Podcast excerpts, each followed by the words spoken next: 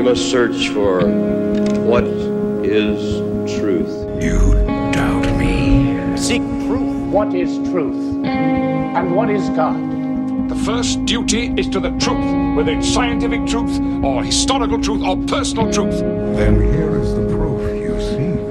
You don't really want an answer to that question.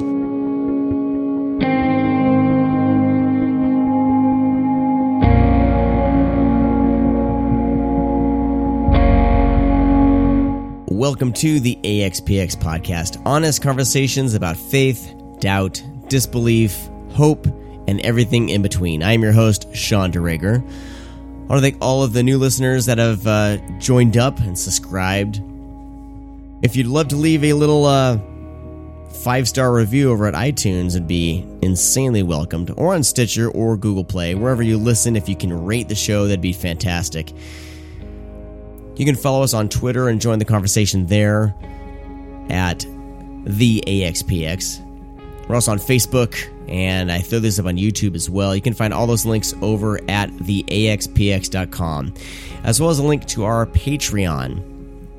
If you like what we're doing and you want to send some support our way, it's only $1 a month. I do a little mini podcast each week called The AXPX Diaries, and it's something a lot more personal about my personal faith journey, things that I've realized through the week about myself, about my roller coaster ride, my tug of war with God and who God is.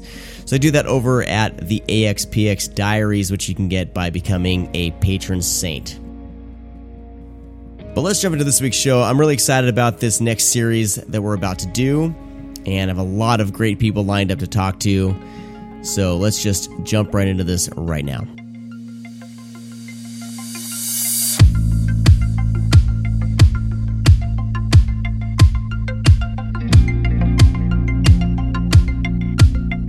Hi, this is Joy. Feminism is not a ladies' issue.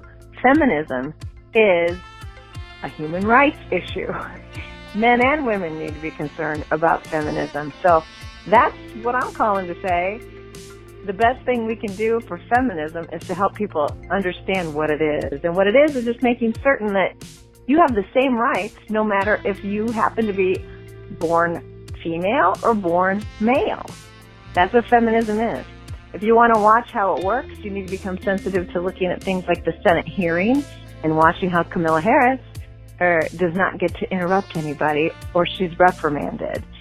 But the male senators can interrupt as often as they want without being reprimanded. If you are attuned to picking up on when feminism happens, you'll start to feel those things worse than chalk and or fingernails on a blackboard. You will all of a sudden go, what is with that?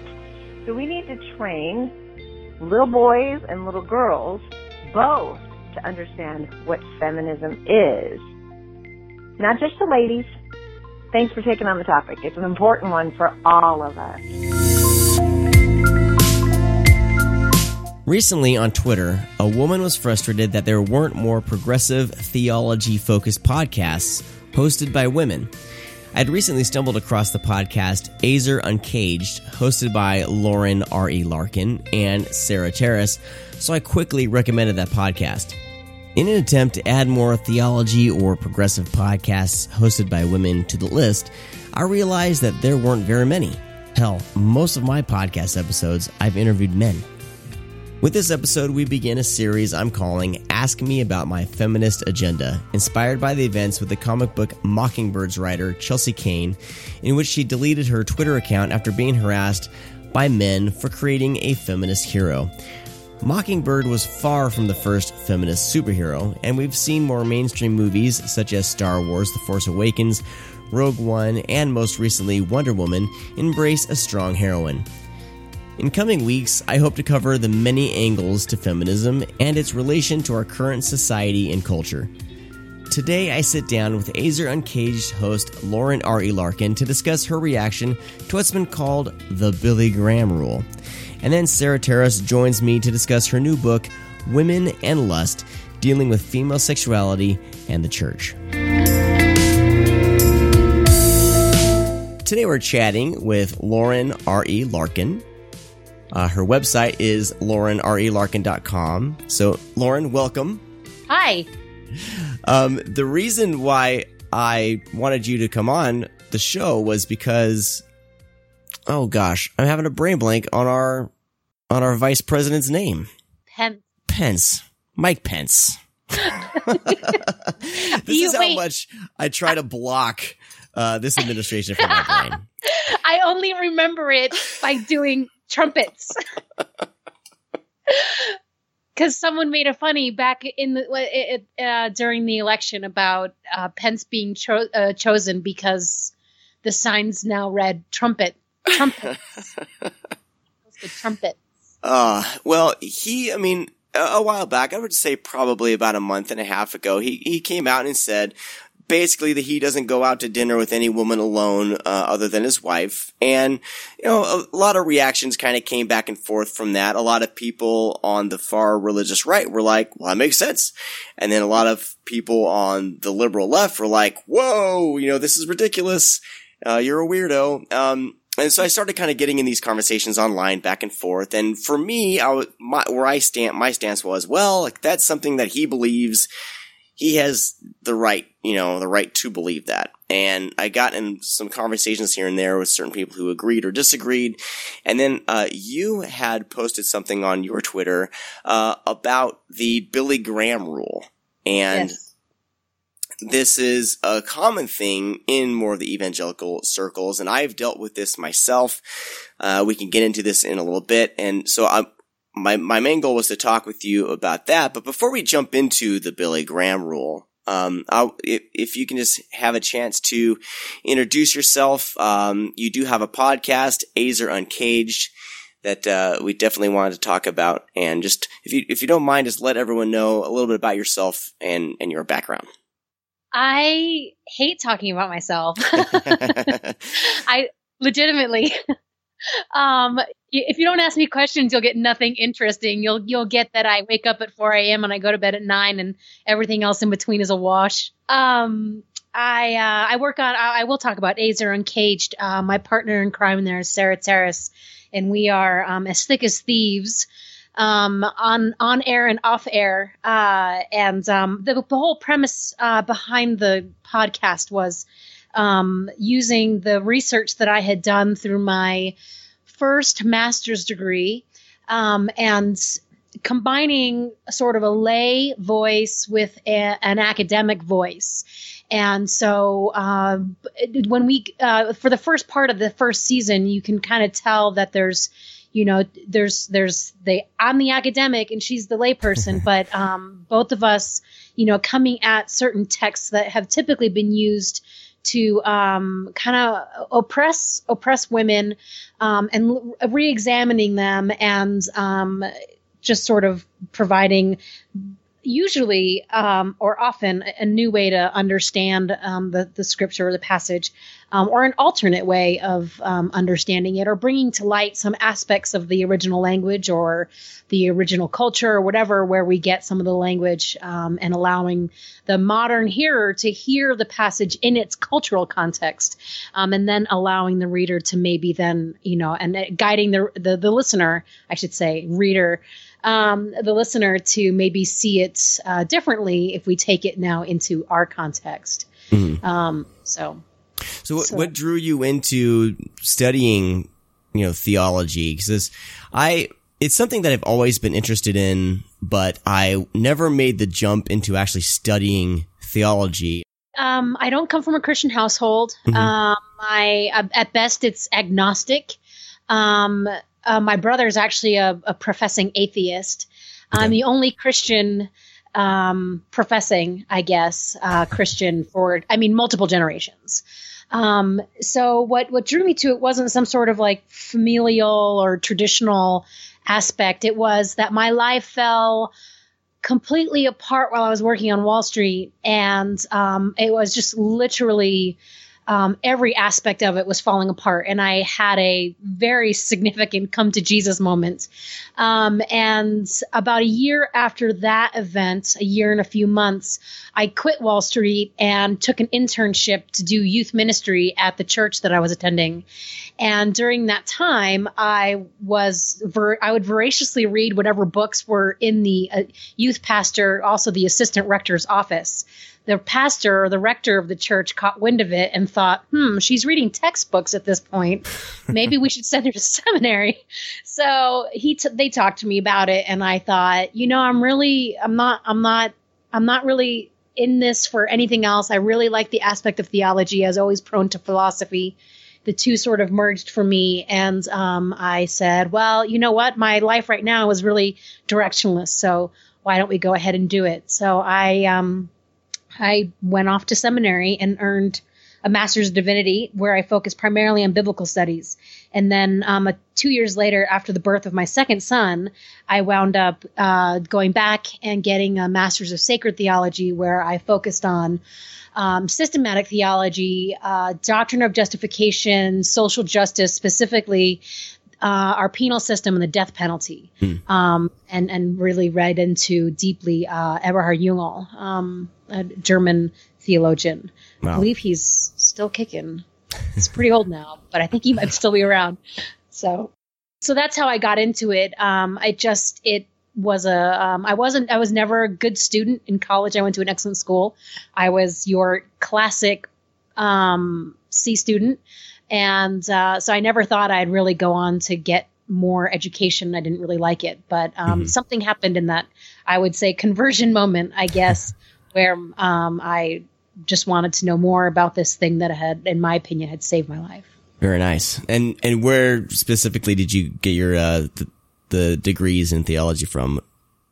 I went to Trinity School for Ministry, which is about 20 miles outside of Pittsburgh, Pennsylvania. So go Steelers, go Penguins. And the Pirates, we just, go ahead, go Pirates. Anyway. And as far as like your church background, like church you're involved with right now, is it more the Episcopal Church? Is that correct? That's actually the church that I'm ordained in. Okay. I currently I'm in Western Colorado. I'm getting ordained through the Diocese of Central Florida. So there's a little bit of a conflict of interest. So I attend an evangelical Lutheran Church of America, ELCA. Okay. We have overlapping ecclesiastical, so I can help out. Right, which is very much different from the evangelical terms that I kind of throw out when I'm talking about like more mainstream, Christianity. I guess I don't know, because in college my professor's wife, she's evangelical Lutheran, and her and I had a long talk about the differences between. She doesn't like the word evangelical being thrown around, because evangelical Lutheran is very much liberal, social justice. Yeah. Very open, gay affirming. Yeah. It's fantastic. And whenever there's an election, everyone always talks about the evangelical. Yeah. Yeah. There's a difference. Very big, very big. A friend once said to me, I'll be evangelical as long as I can define it. And I think that's like the closest thing I'll come. I've told a number of people that I've, gone to school with and peers and stuff, that I no longer associate with the term because of how it's been thrown around. Uh-huh. The ELCA is the reason why I wanted to go to that specific church. Or denomination, as opposed to, I study Luther. I've studied a lot of Luther, and I really like the way that Luther approaches preaching. And I wouldn't say that the church that I go to now is really excellent at delivering God's two words in classic Lutheran form. I could go to an LCMS church or a more conservative Lutheran church and get that exactly, but I didn't want to go there. I wanted to go to a church that did value equally alongside the gospel as a direct result of the gospel itself, not a secondary issue, but a primary issue, the components, the issues of social justice. And ELCA does make that primary rather than sort of a secondary falling out of your justification. Mm-hmm. So, I did choose that. And so, yes, I'm, with the person that you were just speaking about, it's a term that I think it was back in early 2000s when the media got a hold of it. I thought, this is bad. This is not good. I had friends who were celebrating because I went to a fairly evangelical conservative seminary, and people were so excited. And I thought, no, this is never good. It's never good when this happens. So, well, because evangelical and the term itself is more being evangelizing, spreading the good news. Exactly. And spreading the news of separation and, yes. Bigotry and stuff like that is not necessarily good news. Yes. So, not good news. Amen. Preach. So when I mention, I'm not going to say evangelical for this conversation. We'll say more like, I guess, conservative Christian circles, I guess. Great, is what perfect. We'll try to, I'll try to lean that way. It's hard because I always say evangelical. Right. Well, and right now they call themselves evangelical. So the terminology that you're using isn't wrong. Right. It's just, is it worth fighting this fight that seems like a losing fight? Yeah. What I love about the evangelical Lutheran was when I was going through a major deconstruction and kind of my breaking down my conservative Christian background, and coming out as gay affirming, like, and being very vocal about it. Like, gay marriage is totally fine. Like, it doesn't matter to me. If you want, if you want to marry the person you love, go for it, Right. And I started getting a lot of, I've talked about this on the show, and I started getting a lot of, negative feedback from friends who knew me as conservative Christian. And the one thing that I really helped me was the Evangelical Lutheran Church had a write-up on their stance on being gay affirming. And it was very articulate, very thoughtful, and it really, really helped me. I have a PDF saved somewhere. It was something about, it was something rather about sexuality. And right. That was a huge positive aspect that denomination, I guess, spoke into my personal journey and really helped me. So I have very fond things to say about the evangelical Lutherans. So. Yes. And they're different all over the country. Now I live in Western Colorado, and Western Colorado is, I argue, is the burgundy of the red. So I made the mistake of talking about some more progressive concepts of politics, political theory. And I was confused because I was getting sort of blank stares. And later my husband was like, you forget that just because you're at an ELCA church, you forget that you're also in Western Colorado. You're not in a conservative environment. So you have to balance the two. So. Yeah. I was like, oh, okay, thanks. Yeah. You always got to be aware of who's around. Exactly. Back to the main reason why I was interested in having you on. I mean, there's a lot of things. I've started listening to your podcast. I've read through some of your posts on your website. So there's a lot of things I think in the future we definitely can have some really fantastic conversations about. Cool. So I definitely want to keep that door open. Good. I'm glad nothing I wrote made you slam the door. Oh, no, not at all. It's great. And actually, I forwarded some things along to my wife, who I married a strong, independent woman. And awesome. I have always, you on your podcast, you say that you always felt more comfortable hanging around the boys, right? Yeah, totally. I always felt more comfortable, like when we're at a party and with friends in the neighborhood, I always end up at the table with my wife and her friends. And don't get me wrong, I like action movies, I like horror movies. Like I feel like I'm a guy. I'm a guy, right? I'm interested in guy things. It's just, but on top of that, there's more that I'm interested in discussing. And of course, I'm always the guy who's bringing up politics and religion at a party, and nobody really wants to discuss that at these parties. So, long way around. Where am I going here? So back to this Billy Graham rule, and you have a fantastic Twitter thread that I read. I think I was in the gym that morning, scrolling through your thread, and that's when I contacted you. I was like, wait, I need to get you on this podcast to talk about this. I'll let you set up what the Billy Graham rule is, and then we can go into kind of your thoughts on that and how it relates to this, this society, the current kind of climate that we're in with this administration. Yeah. So, I only really know the Billy Graham rule through the whole hubbub about the Billy Graham rule and reading that Washington Post article. I have to confess, I didn't get past that first paragraph because the way that the rule had been created and then sustained was so shocking to me that I couldn't read any further. And then that's when I jumped on Twitter and I had a thread where I deconstructed. So my understanding is that this story makes me laugh. So Billy Graham comes back from he's staying at a hotel and he comes back from some segment of a campaign or conference or preaching something or other that he's giving, and he opens up the door and there's this naked woman lying on his bed, and then he fled. He fled the room, fled the hotel, and from there devised that he would never travel, eat, dine, converse, associate with a woman, apart from his wife, Ruth.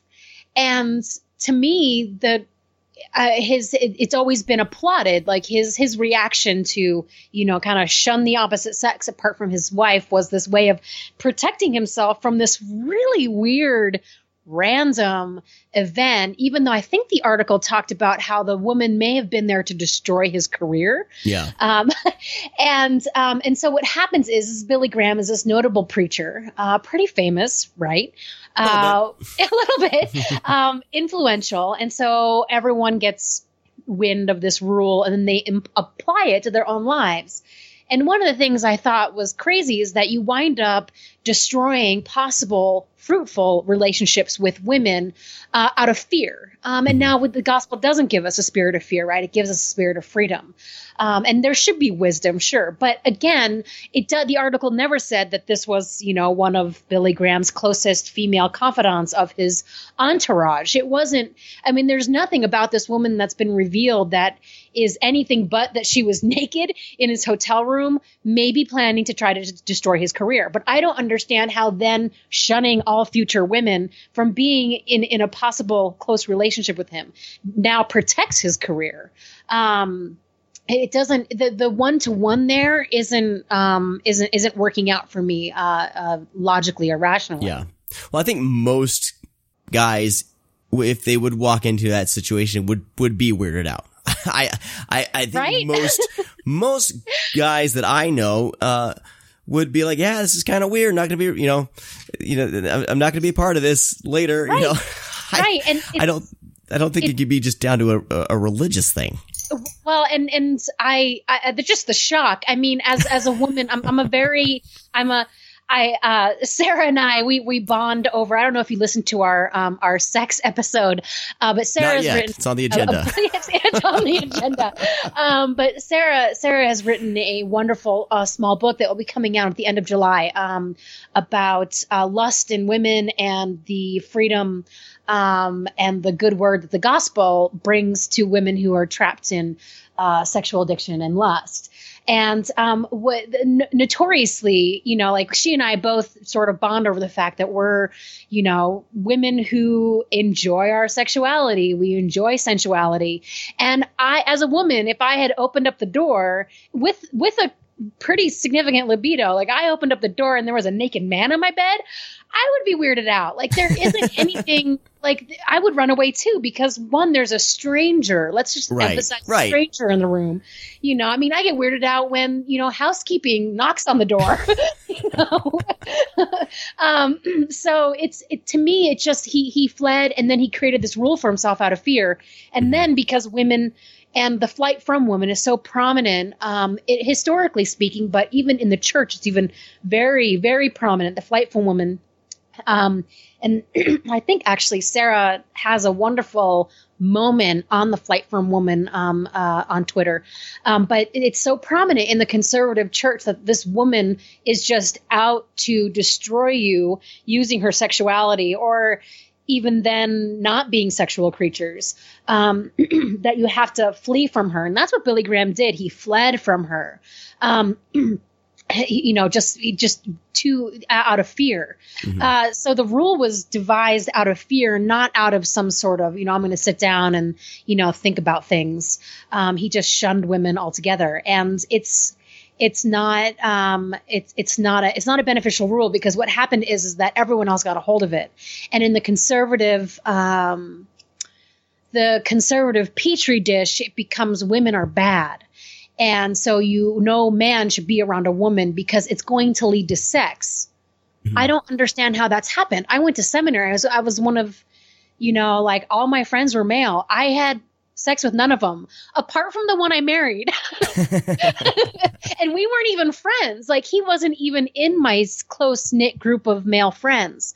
Mm-hmm. So, no, a male-female friendship doesn't necessarily always lead to me showing up in one of their houses naked on a bed. It's just, I laugh, and I shouldn't, and I know affairs happen, but they don't happen because they can happen whether or not you shun off all women. It's just, you just wind up dragging and pushing that whole sexuality and sensuality so into the ground that it becomes very, alluring.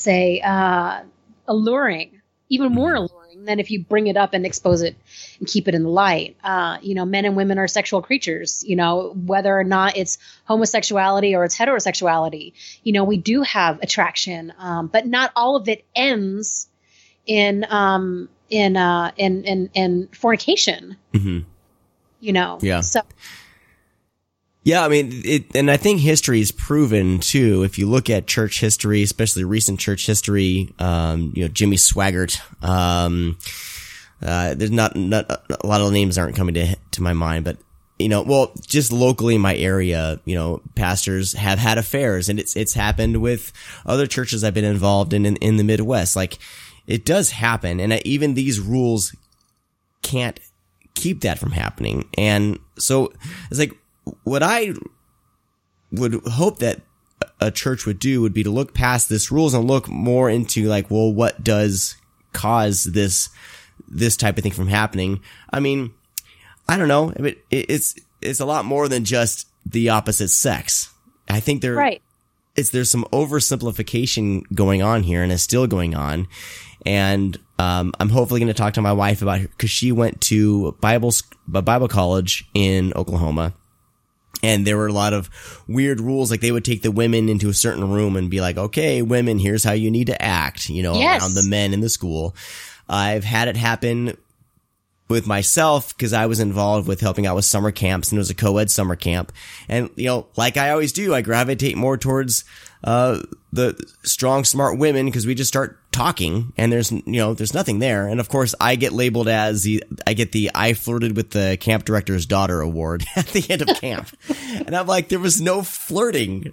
She's was my friend. And we, and this has happened to me quite a bit. And even I worked for a Christian clothing company, and we were at a sales event over a weekend, and me and one of the sales women were just friends. Like, we had it off, our desks were next to each other. We had the same interest in music, and we were actually working together, and we went to a coffee shop to work, to send out emails, to do some inventory.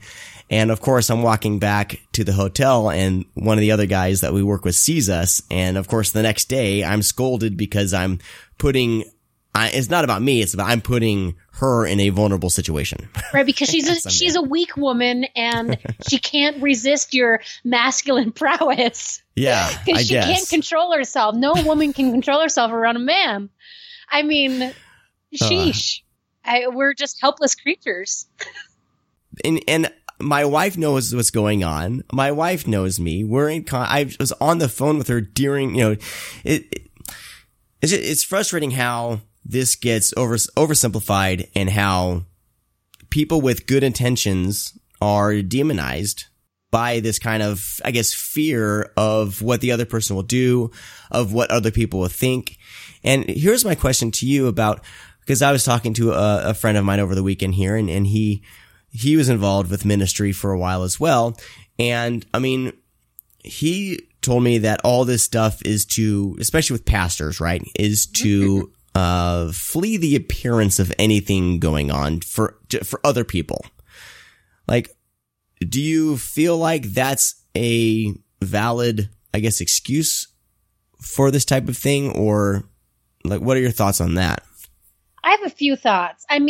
Yes, I understand. I've heard that argument forever. This is why pastors will have the door open. If I were to go in and meet, my pastor right now, We don't really have a pastor right now, but she was a woman, so I can meet with her with the door closed, right?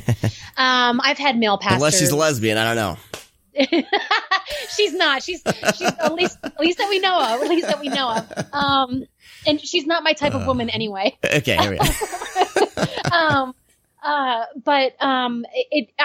get it. No appearance of anything, but I feel like that excuse itself is sort of placating the historical reasons for the Billy Graham rule. That we're rather than confront and expose and to free humanity from this burdensome rule, we're saying things like, oh, to avoid the appearance of. You're just placating the rule. You're acquiescing to what the church is saying is the reality, and that's not the reality. The reality is that men and women can be friends without the appearance or the fear of appearances. Mm-hmm. So while I understand the excuse, I don't really want to give the excuse too much legroom to move, because I don't think it's going to do anything but placate and bring along with it the rule. So as soon as an affair happens between a pastor and a congregant, and again, I'm being gender neutral with my language here because mm-hmm. It can be either way here. Mm-hmm. It'll be like, well, see if we could just avoid the appearances, or if we could just avoid any of the temptation. The thing is that the temptation is more than just, I went to dinner with a male friend. There's more to that than just that. We need to stop saying that all dinners between a man and a woman, or a man and a man, or a woman and a woman, or a woman and a man, try to get all the combinations correct, are going to naturally lead to some sort of affair. That's not the truth. I've had females, and I hear more from females about this, females that have lost dear male friends because of the appearances of something. Right. Okay. And it's heartbreaking. I have had male friends up and stop talking to me, never gave me a reason why whatsoever, just stopped all communication with me. And I can only tell from the coolness of the wife why they stopped talking to me. Now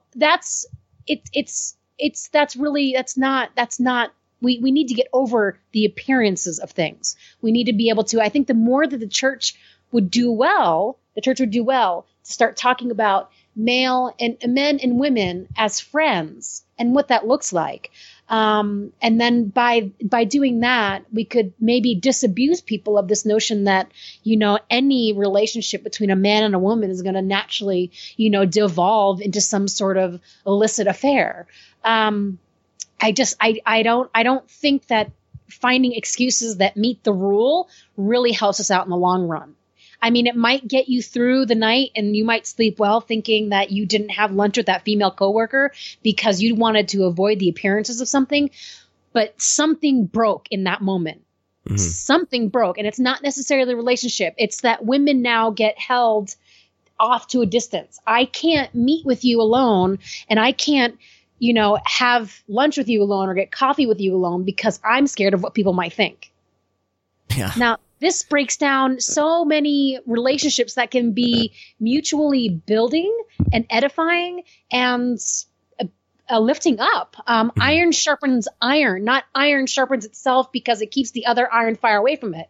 You know what I'm saying? We're together the image of God. There's mutuality and equality in the garden. It's not a hierarchy. It's not about sex. It's about community and the establishment of community. Mm-hmm. So I just don't, at the end of the day, even Paul doesn't segregate, men and women in the churches. There's things that we have passages where it's been argued whether or not he said certain things. But there's a mutuality that of a coming together of male and female, in the Christian churches, which is on equal grounds. And that's radical. And we just want to disassemble that as fast as possible because it's scary, because it's freedom, and because it's new territory that we have to chart. And that's okay. you know, it's okay to chart new territory, to redefine things, to understand things in new light. It's not going to be the end of the world. We have a lot of great things because someone was willing to say something that hadn't been said before.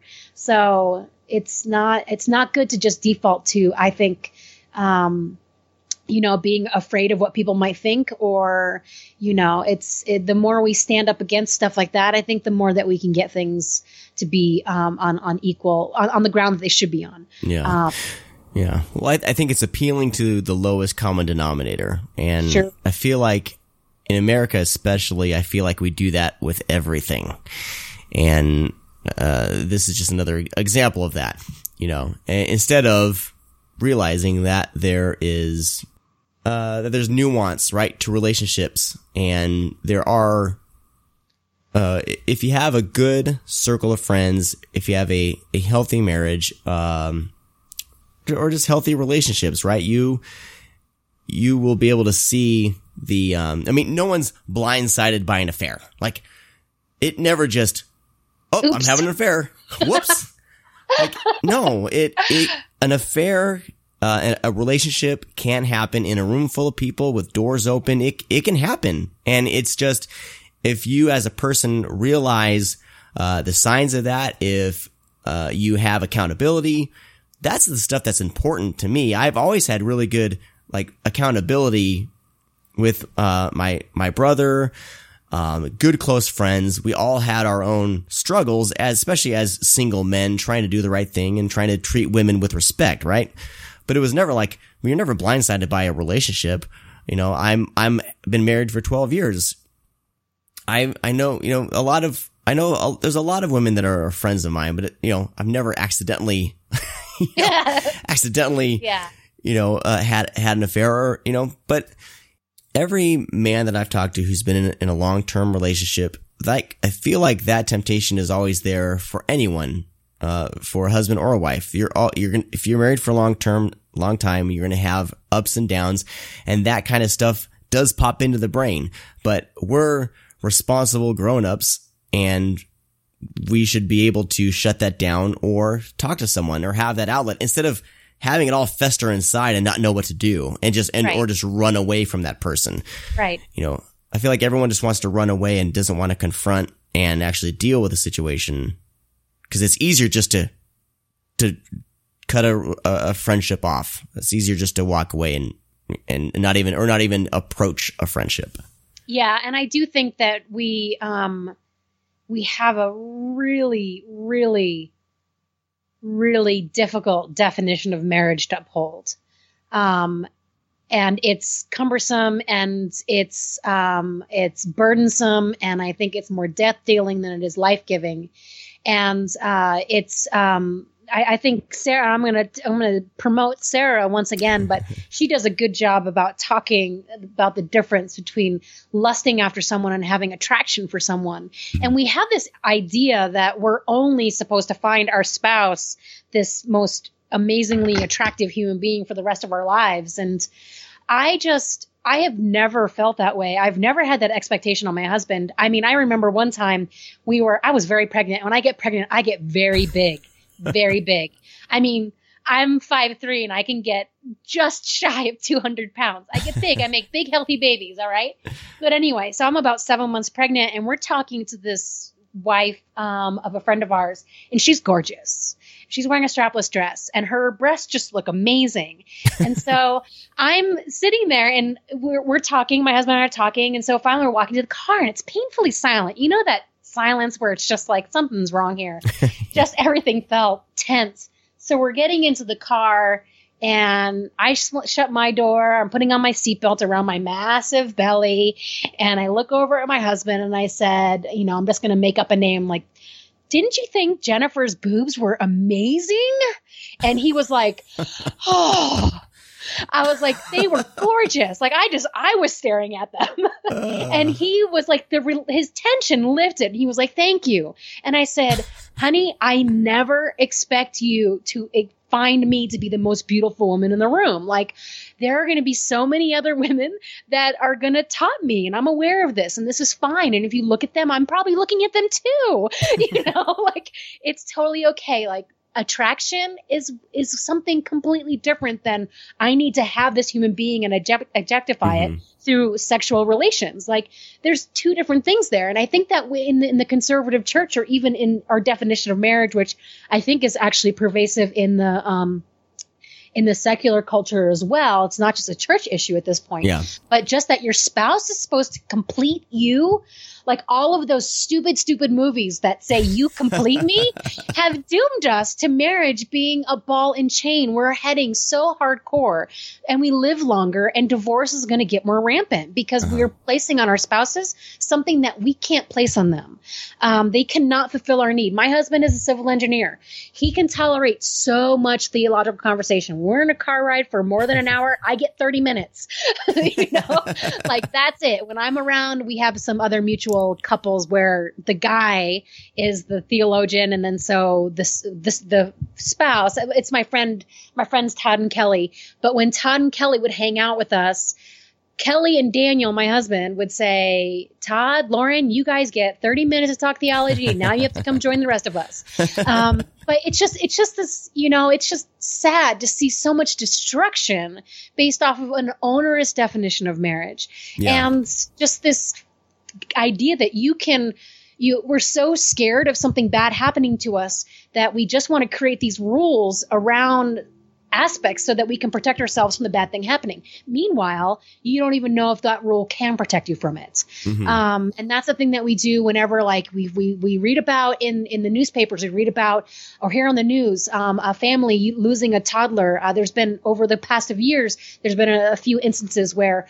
you know, a family has lost a child due to something. There was the Disney World thing, and back in Pittsburgh, there was a Pittsburgh Zoo incident, and the comment on these websites or in response to these articles, what was that parent thinking? Because what we want to do is we want to create a fence between us and the tragedy so that we can tell ourselves at night, this will never happen to us. The Billy Graham rule tells everyone who believes in it that an affair won't happen to them. And it's a lie, because it can't actually do that. It can't actually protect you from that tragedy. Now, I wouldn't want any marriage to fall apart because of an affair. But at the same time, we can't safe-proof it 100%. And I think the more we try to do that, the more likely it is that maybe it actually will happen. And because we wind up creating a fear, and when we have those feelings of attraction for someone else outside of the marriage, then we're going to suppress them and repress them, and that's going to fester and cause a huge, huge infection. And so it's really, it's sad overall. So I went on probably a couple of different tangents there, but I'm not sure I think that we would do well to just maybe stop everything, raise the whole entire gender dialogue, and maybe start new. Men and women can be friends. Let's start from that aspect, rather than trying to say, well, history has told us that men and women can't be friends, and so now we need to work within that framework. No, the framework's broken. Get rid of it. Men and women can be friends. Let's start there. I think we need to start giving people more of a benefit of the doubt, and go from there. And, you know, there's a lot of people in my life that I value a lot of relationships with a lot of men, and I value a lot of relationships with a lot of women. Everyone has spoken into my life and made me a better person. So. Yeah. Yeah. Yeah. I have two people that are very important to me. One is male, one is female, and they both have radically altered my life. I couldn't imagine really not having them as friends. And that's how it is. And I feel like there's just different things that, you know, my female friend brings into my life than my male friend does. And he brings in things that she can't bring in. And it's wonderful to be able to get, you know, affirmation from a male that's not affirming you because he's trying to get something else out of you, right? Yeah. Like, and that's, you know, if you're friends with a guy, it's, as a woman, for me, it's absolutely amazing. It's just, and for me, it's just my world. And I get really tired of being shunned from the group because I'm a woman. You know, in seminary, it was, they would, my male friends would try to set me up with their wives, which is always awkward because I would go over and I would talk with them about theology, and then I'd have no overlap. I didn't get married until much later. And so I didn't have kids. I didn't care for many of the like domestic duties that, you know, many of the women were doing. And so it was just like a deer in headlights when I'd go and talk to the women. So most of my friends on a daily basis, I'm talking with way more men than I am women. And when Sarah came into my life, I think, you know, because I told my husband, I was like, I've got a new friend. And he sort of looked at me and I said, and her name is Sarah. And he was like, whoo. You know, oh, good. I'm glad you finally have a girlfriend you can talk to. But, you know, it's just I just see so much devastation occurring because, you know, of just the breakdown in being able to address and confront and what is wrong. I know what is wrong with even being, what if you were being flirtatious at some point, Sean? Mm-hmm. That's not wrong or bad. It's not like you were being flirtatious. It's just being human. Right. Like I like to flirt and I flirt with women as well as men, you know? So it's just, I just think that we just have this warped view, our definition of marriage that is suffocating and killing internally so many people. And I have a negative view of the institution of marriage. So I've got a decent husband and we have three beautiful children and, you know, things are, you know, normal. We've been married for 12 years or almost 12 years as well.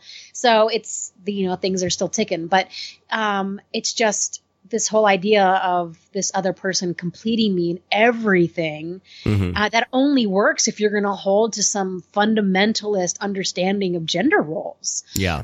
And do, you know, make the woman need the man. And then she's completed by his presence and she does all the things that he needs her to do. And then you can have this, you know, we're just each other's ends. I don't think that's the majority of us, especially in an egalitarian world. We need a new definition of marriage. Yeah, I always looked at it as you know, my wife and I love each other, but we both have to work and we have children, and it's more of a team. We're more of a team, like Team DeRager. Right, you know? Right. Like we're both working. Where can I swoop in and help you out, and vice versa? Yeah. What do we need to do to help each other out to keep this family going and to make sure we have time to spend together and raise our children and. Yep. You know, a lot of people are more and more open to this type of marriage. And for us, it works. But that's the thing. Like, I think everyone needs to see what works for them.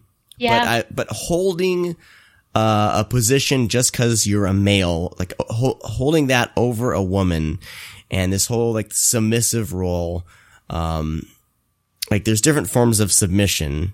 But what the fundamentalists would say a submissive role would be like, woman, don't challenge your husband. Yeah. You need the husband's the head. He's the one in charge basically of the theology of our family, right? What we believe. He's the teacher.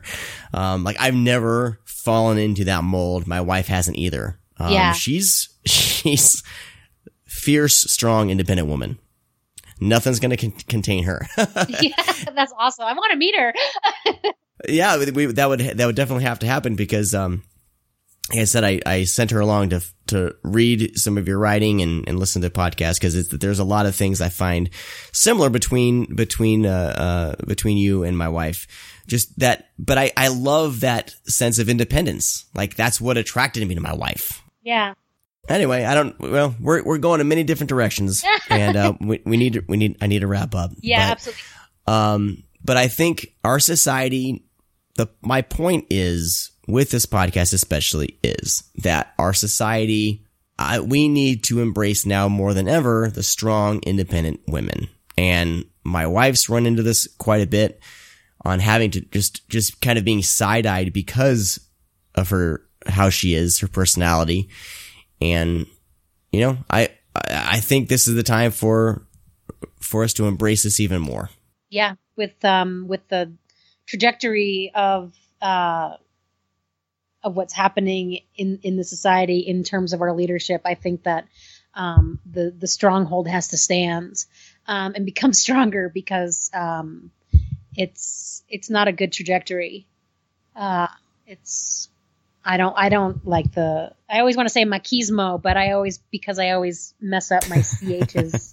I learned Italian at one point, and now I can't say certain words ever the same. And I don't know why that is. But so anyway, I always do the hard CH, especially with the I, machismo. It sounds better, right? It sounds a little bit more alluring. What is this machismo you're talking about? But anyway, yeah, I'm not a fan of it. And I think it's dangerous, in fact. So the stronghold has to stand. Yeah. Well, my challenge to listeners here, if you're a guy, embrace the strong women in your life, lift them up, give them a platform. And especially if you're raising daughters, yes. I have a daughter. She's my oldest. She is a firecracker, and I want her to know she can do anything she puts her mind to. There's nothing holding her back on what she wants to do. Men and women should be friends with each other. And this, and I'm tired of seeing the devastation. I'm so tired of it. And spouses, stop putting onerous pressure on yourself and on your spouses. It's just not going to end well. Yeah. That's dead. All right. Lauren, thank you so much for joining me and chatting about all this. My pleasure. Thanks for having me.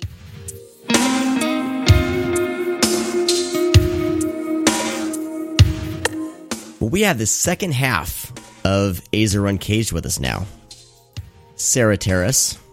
Hello. So you have a mini book coming out soon, and I want to talk about that in just a little bit. But first, if we can get the mini episode of where you've come from on your spiritual journey. Ooh, wow! The Cliff Notes or the. I don't know. Sure. Yeah. So I come from a fundamentalist background. I was a kid in the 90s, Baptist, Southern Baptist era of what would Jesus do? Bracelets and Lifeway, blah, blah, blah. So I kind of, True Love Wade. So I kind of came out of that whole thing. And then, I got married, my high school sweetheart when I was 19, and he and I joined a Bible church. And it was very fundamentalist, very, you're in California, so John MacArthur and that whole spiel. So this was like a, kind of a sister church off of that church. And so we immersed ourselves into that community for about 10 years.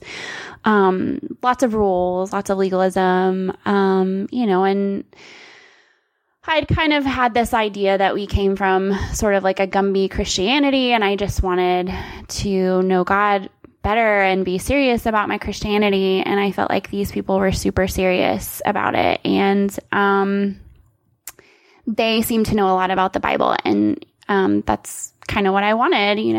Theology has always interested me, and I love learning it. And so I kind of dove into this thing. And there's a lot in that community. There's just a lot of conformity to the community. Not a lot of gospel being preached, a lot of man laws, just a lot of law in general of how to keep God's favor. You needed to look a certain way, act a certain way, dress a certain way, talk a certain way, that whole rigmarole. And so, where wives are subjected to their husbands, they're quiet. They don't give their opinion. They don't have one apart from their husbands. They're sort of just housewives. I've talked about it in more detail on the Ezer podcast. But, I lived my life in performance. I performed to try to get my husband to love me because that's what I was told. If you do these things, your marriage will be successful. Your husband will adore you. God will love you.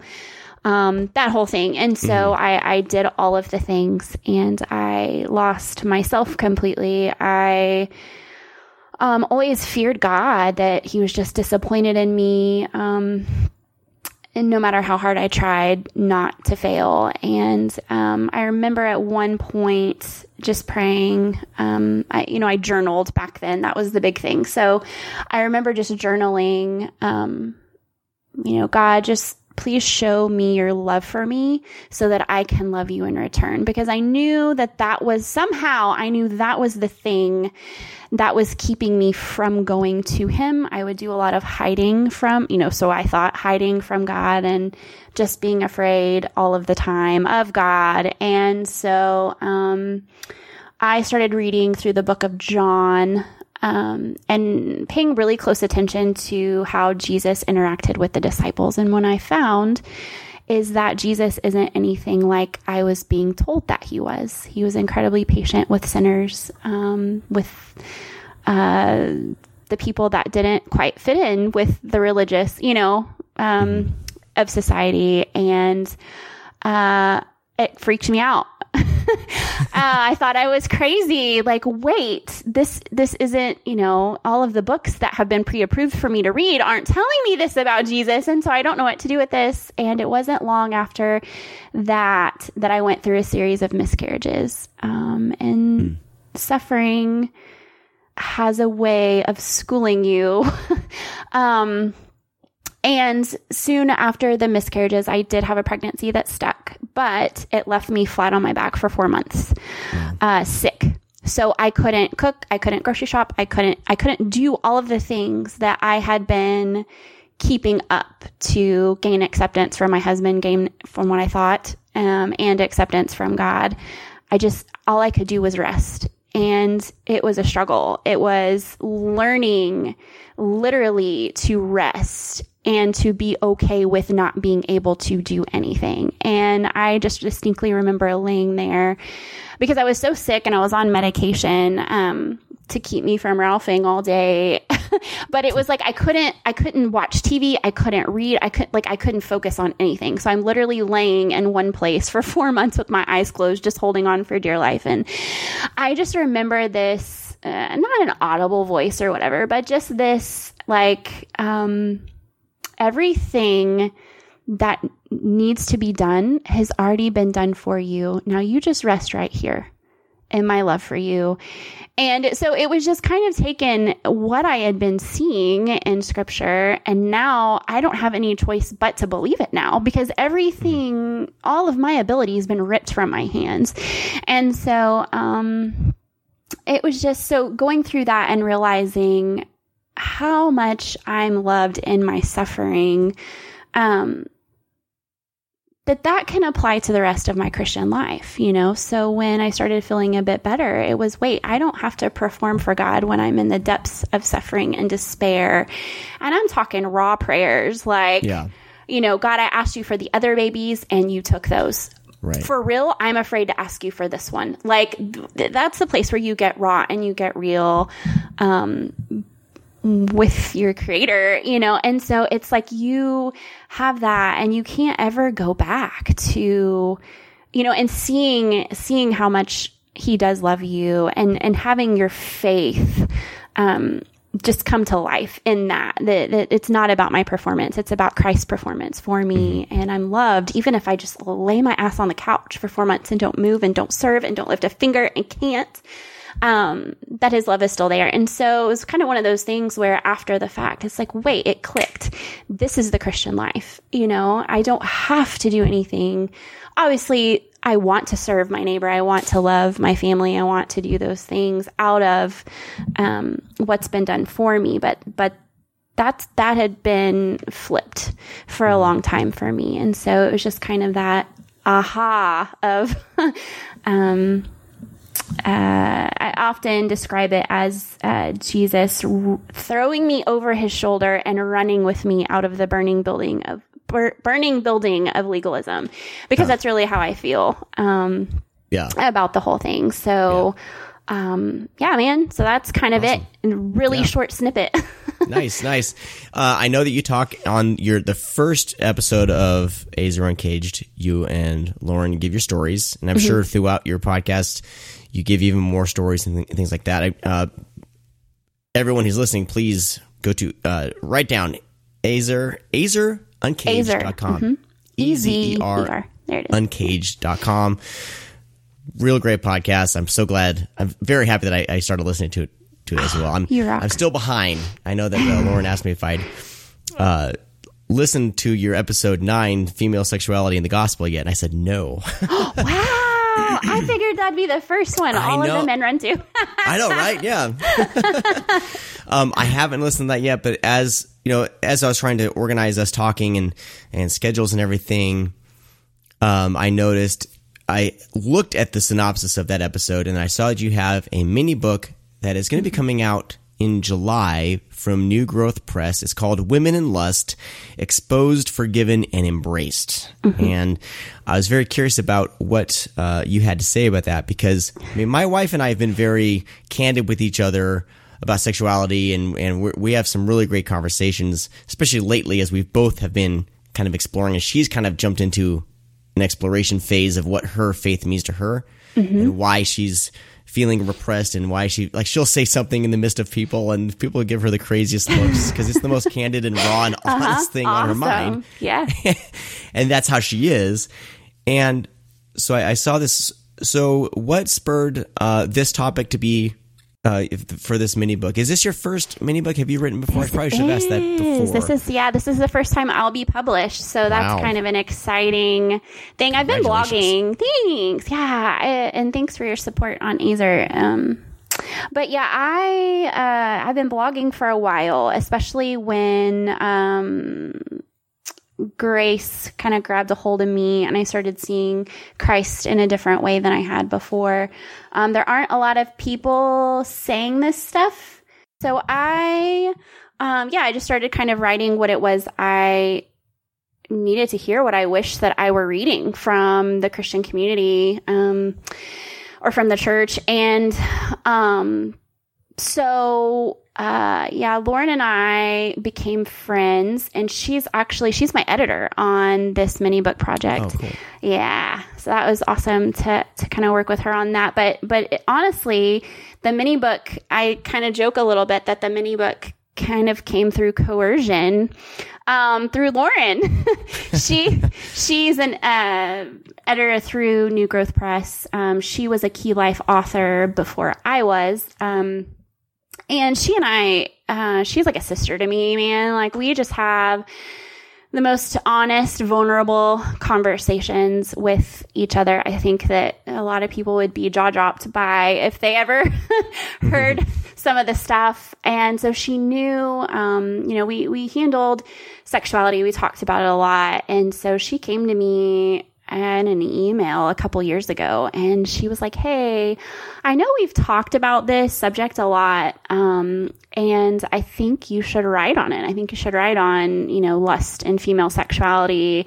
And here's the thing, I can't think of what it's called now, but where you submit your whatever to the publisher. And she's like, here's the form for that. And I responded in the email, like, I changed the subject completely. Like, I ignored everything she said, and I went to something else, another subject, another blog post. Hey, did you read this? Because I was wondering about this thing, and totally changed the subject on her. And it took me a little while to actually think about that. But yeah, so that's, again, one of those things where, first of all, female sexuality is never addressed in church. And when sexuality is addressed in the church, usually men are getting shamed for it, for their lust issues. And women are being told to cover their bodies because it's your fault that these men are lusting. And I always just sat there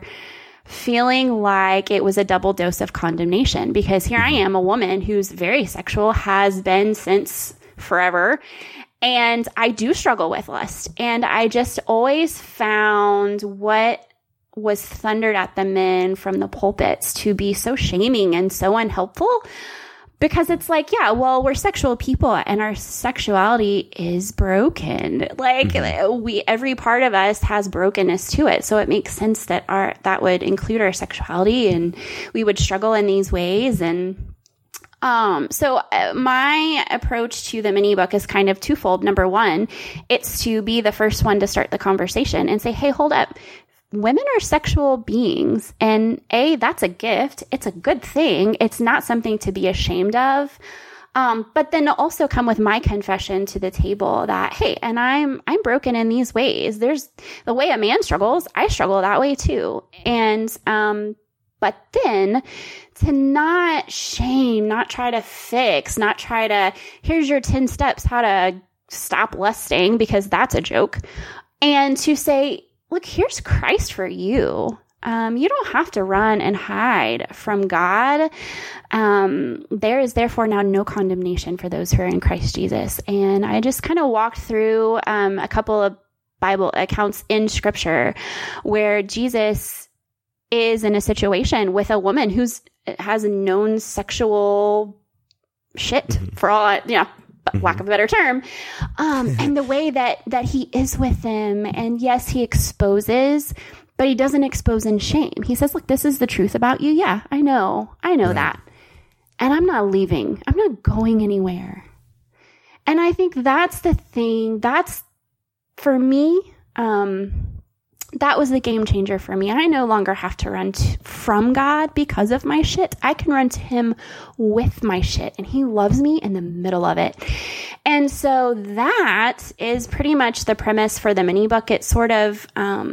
kind of leads through and I talk about it. So it's kind of like a confession, but then there's just flat out absolution. I think Lauren was laughing because she's like, man, you landed this thing on a word of absolution. Go in peace. Like, your sins are forgiven you. Your faith has saved you. Go in peace. Like, and so that's, kind of what I wanted to do. It's a short book. You can read it probably in about 30 minutes. Just kind of takes you through, quickly. We did that for a couple of reasons. One, how are women, how's the church going to be receptive to such a thing?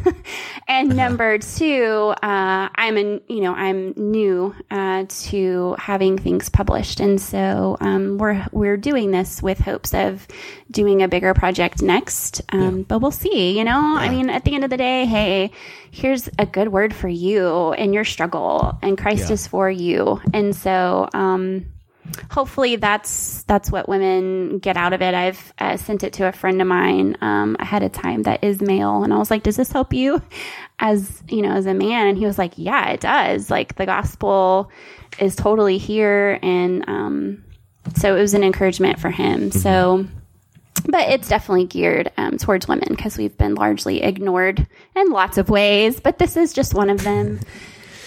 I find that very interesting because the only time I feel like some sort of sexuality would get brought up would be like at a women's conference, maybe a marriage conference. I've never been to a marriage conference, so I don't know.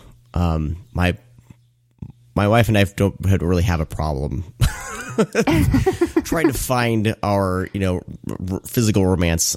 So for us, it's never been an issue, and my wife's very candid about this stuff with me. So it's kind of in relationships, like serious marriage relationship, like that's all I've ever known is I've married a strong woman who's very open and honest about her sexuality and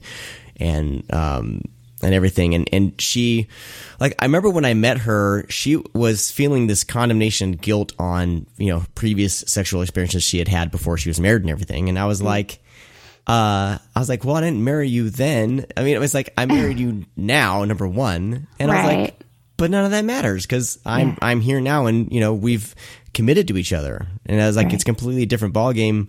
You don't even have to feel any condemnation. I was like, so having that, like, our marriage start like that, I feel was very freeing for her, and it's kind of set us off on the right foot. And I think, I don't know, like...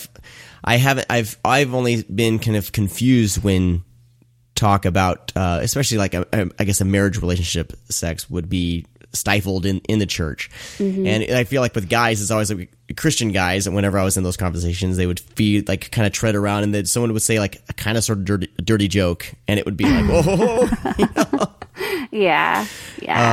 But I mean, I hope my dad's okay with me with sharing this, but it's just something that has stuck with me. He was in some sort of argument with elders in a church we used to go to when I was a kid. I think I was in high school, and I remember that the elders said, you know, he needs to get in line. There's probably some sin in his life, and it's probably because he masturbates. Oh my God. Like that specific. Yeah. Oh, yeah. I was like, wow. So that's always stuck with me, that it was like, okay, so that's, you know, that's the deal breaker. You know? Oh, there's no hope for me, you know. So it's good that books like this, you know, even if it's just a conversation starter. There was a podcast called with three Christian women called the Wednesday Nooner. Have you heard of that? No, but that sounds fun. I'm not sure if they're still doing it. It was a couple years back. Fantastic. Nice. These three women talking about, you know, a women's view of sex and sexuality and women's issues, and it was great. And I think they were on a podcast. I had listened to it at a certain time, and had to make a note. I need to check this out. I need to let my wife know about it. So I feel like the conversation is starting to get out there more in, I guess, Christian circles, but it's even in secular circles. I'm using secular and Christian terms. I'm sorry. I always try to avoid using those terms, but even in, you know, our society today, these issues, you know, it's still coming up left and right. And I think that is important I feel like it's a harder road, I feel like, with most women trying to get out there and talk about this stuff than it is a man, which is very unfortunate. And I feel like the conversation's changing. Yeah, definitely. So do you see that progression as far as, do you find it easier to talk about that stuff? Have you gotten pushback yet? Because I know the more you get out there, the more pushback you'll you know, all of a sudden these bros will find your work. I see it happening with a few women authors that I follow, and and here's the thing. You have, you know, if you want to use secular and Christian or whatever, but even within Christendom, you have the liberal side. And I feel like they've been ahead of the game on this for a while. It's the conservative side of Christendom that is like terrified of sex, or they turn it into this super weird thing.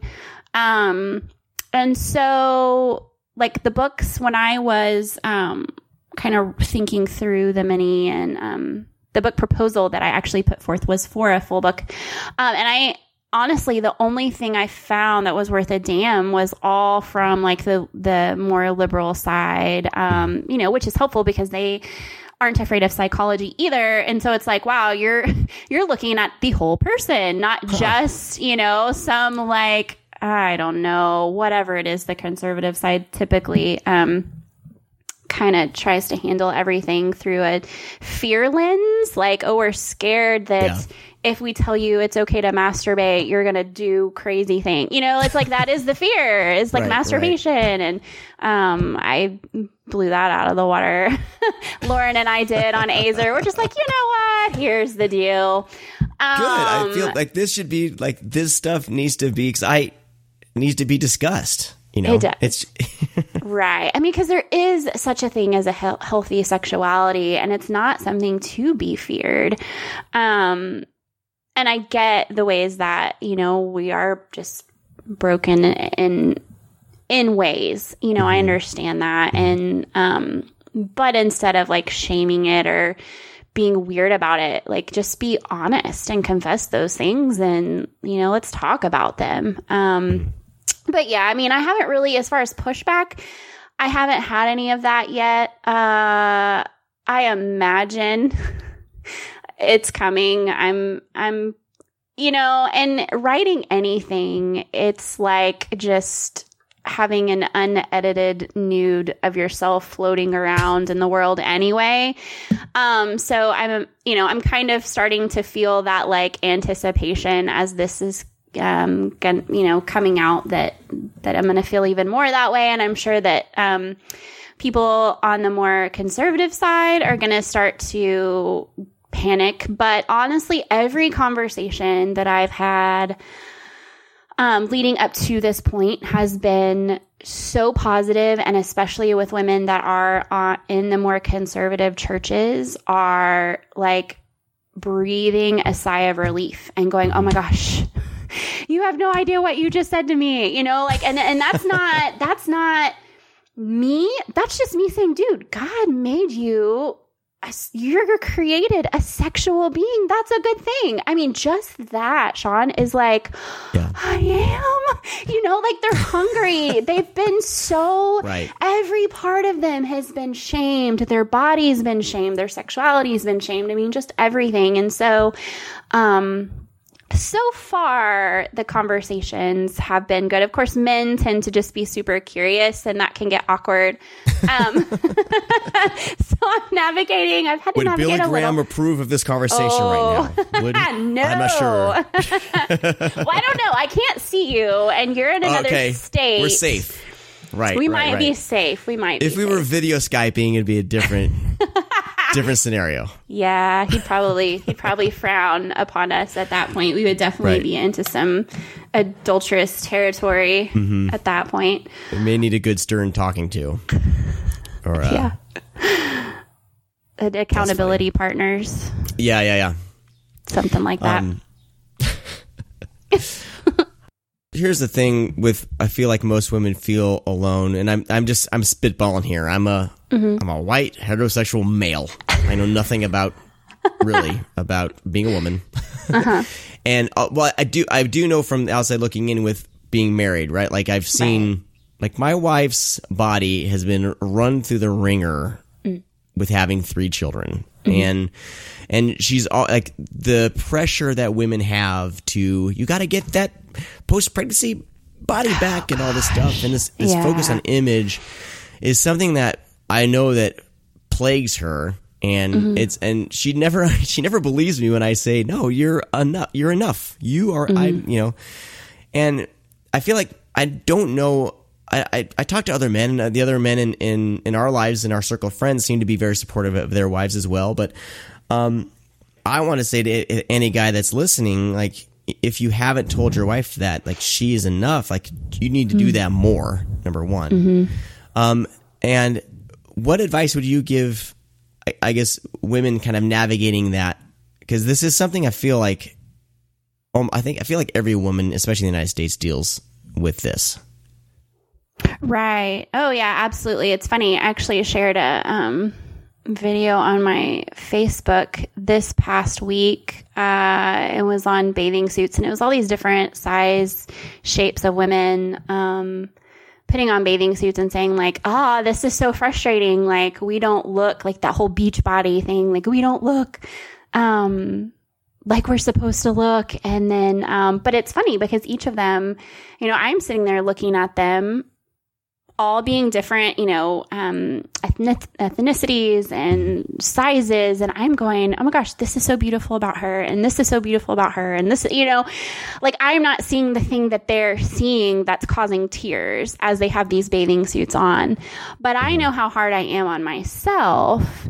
And I think you're right. I mean, I think all women, whether you've had babies or not, there's just this idea of what the ideal body, the ideal female body is supposed to look like. And it sucks. I figured out the thing that is the cure for that? Honestly, I'll be for real. Like, I haven't found that thing, except just to, like, I take notice of my friends and their bodies and the things that they say they hate.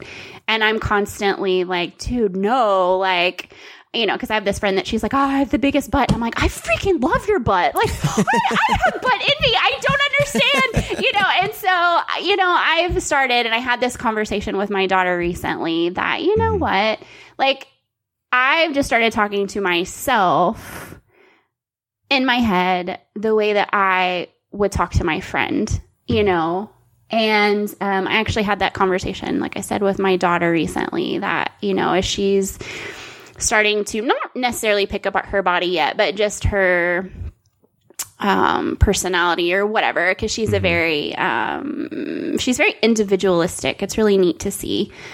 She definitely kind of goes to the beat of her own drum, and encouraging her in that. And I'm like, dude, if your best friend was talking about herself, or if someone else was talking about your friend the way you're talking about you, how would you feel? And she was just like, jaw dropped. And she was like, oh, I'd be pissed. Yeah. And I'm like, all right, then you and I need to start getting pissed that we would talk about ourselves that way, you know? And so I don't know, that's kind of where I'm going right now. Like I struggle, like last summer, like I was really fit and I got hit with asthma this year. And so I'm just not.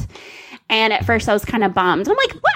Sarah, come on, like, you know, because, oh, my thighs are a little bigger. And it's like, no, like, girl, rock them thighs, rock it, like, stop, like, you know.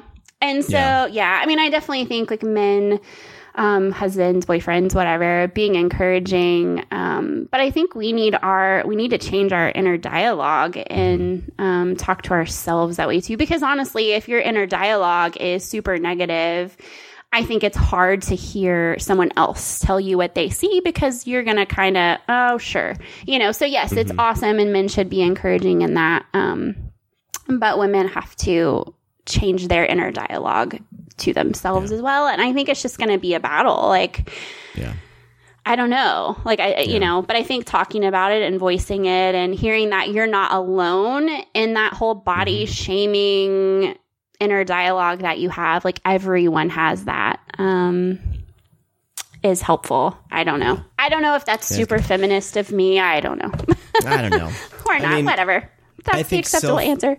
Self-worth is definitely important. And I can see the frustration because I think dads and men get a pass. It's like, oh, the dad bod is in now. And things like that. You know, where's the mom bod? And, I need the mom bod. Damn it. Come on. I mean, so it's the dichotomy or the, I don't know, it's the differences are there. And I think being aware of all that is good and helpful, and keeping the conversation going is something that I try to do with my wife. I have a daughter who's 11. She's going to be 12 this year. So we're about to get in some shit. Yes, my daughter's 12, about to be 13. So, son, I'm going to pray for you because it's brutal. So there's, and what I, as a man, like showing like I'm the example of a man in her life.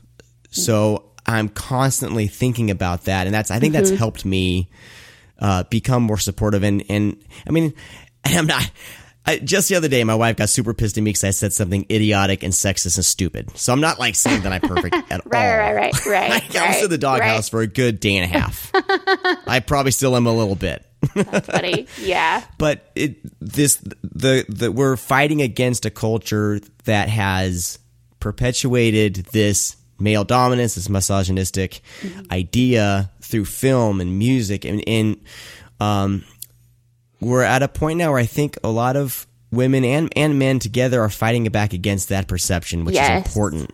I don't say that I'm a feminist. I don't like when guys are like, I'm a feminist. I'm like, man, you have no idea what it's You support feminism. I can give you that, but you're not a feminist yourself. Don't take that away from women too. Okay, that's funny. See, and even me, I'm like, I'm a budding feminist. Like I'm getting there. Like even I'm afraid to like own that feminist card. Like I think I get it. And then I'm like, oh, Sarah. Well, the dialogue's important, and I want to thank you for keeping the dialogue going. Your book is called Women and Lust, Exposed, Forgiven, and Embraced. People can find it over at sarahtaras.com. It's through New Growth Press, so there'll be a link in the show notes there as well. And, of course, Ezer Uncaged. Check out the podcast, EZERUncaged.com. Sarah, thank you so much for spending some time with me today. Yeah, Sean, thanks so much. I appreciate it. Well, that's going to do it for this week's episode. I want to thank Lauren R.E. Larkin and Sarah Taras of Ezer Uncaged for joining me on this episode. Please check out their podcast, Ezer Uncaged, E-Z-E-R, Uncaged. Search for it in iTunes. You'll find it, or any of your podcast catchers. You can also check them out at AzerUncaged.com. All these links will be in the show notes. And it's just fantastic perspective, fantastic podcast from these two ladies. A lot of great interviews coming up the next few weeks here based around the topic of feminism. I got to be honest, I was extremely terrified to tackle this subject, but I have a lot of strong and interesting women to talk to, and they're making it a lot easier for me as I'm kind of on this journey myself to understand and hopefully become more of a feminist myself. I'm gonna go ahead and say that. Please check out back episodes of the podcast over at theaxpx.com, as well as links to all of our social media. Again, if you would like to become a patron saint, it's only $1 a month. That's over at our Patreon, patreon.com/theaxpx. I want to thank all of you for listening, and I'll talk to you next time. Bye-bye.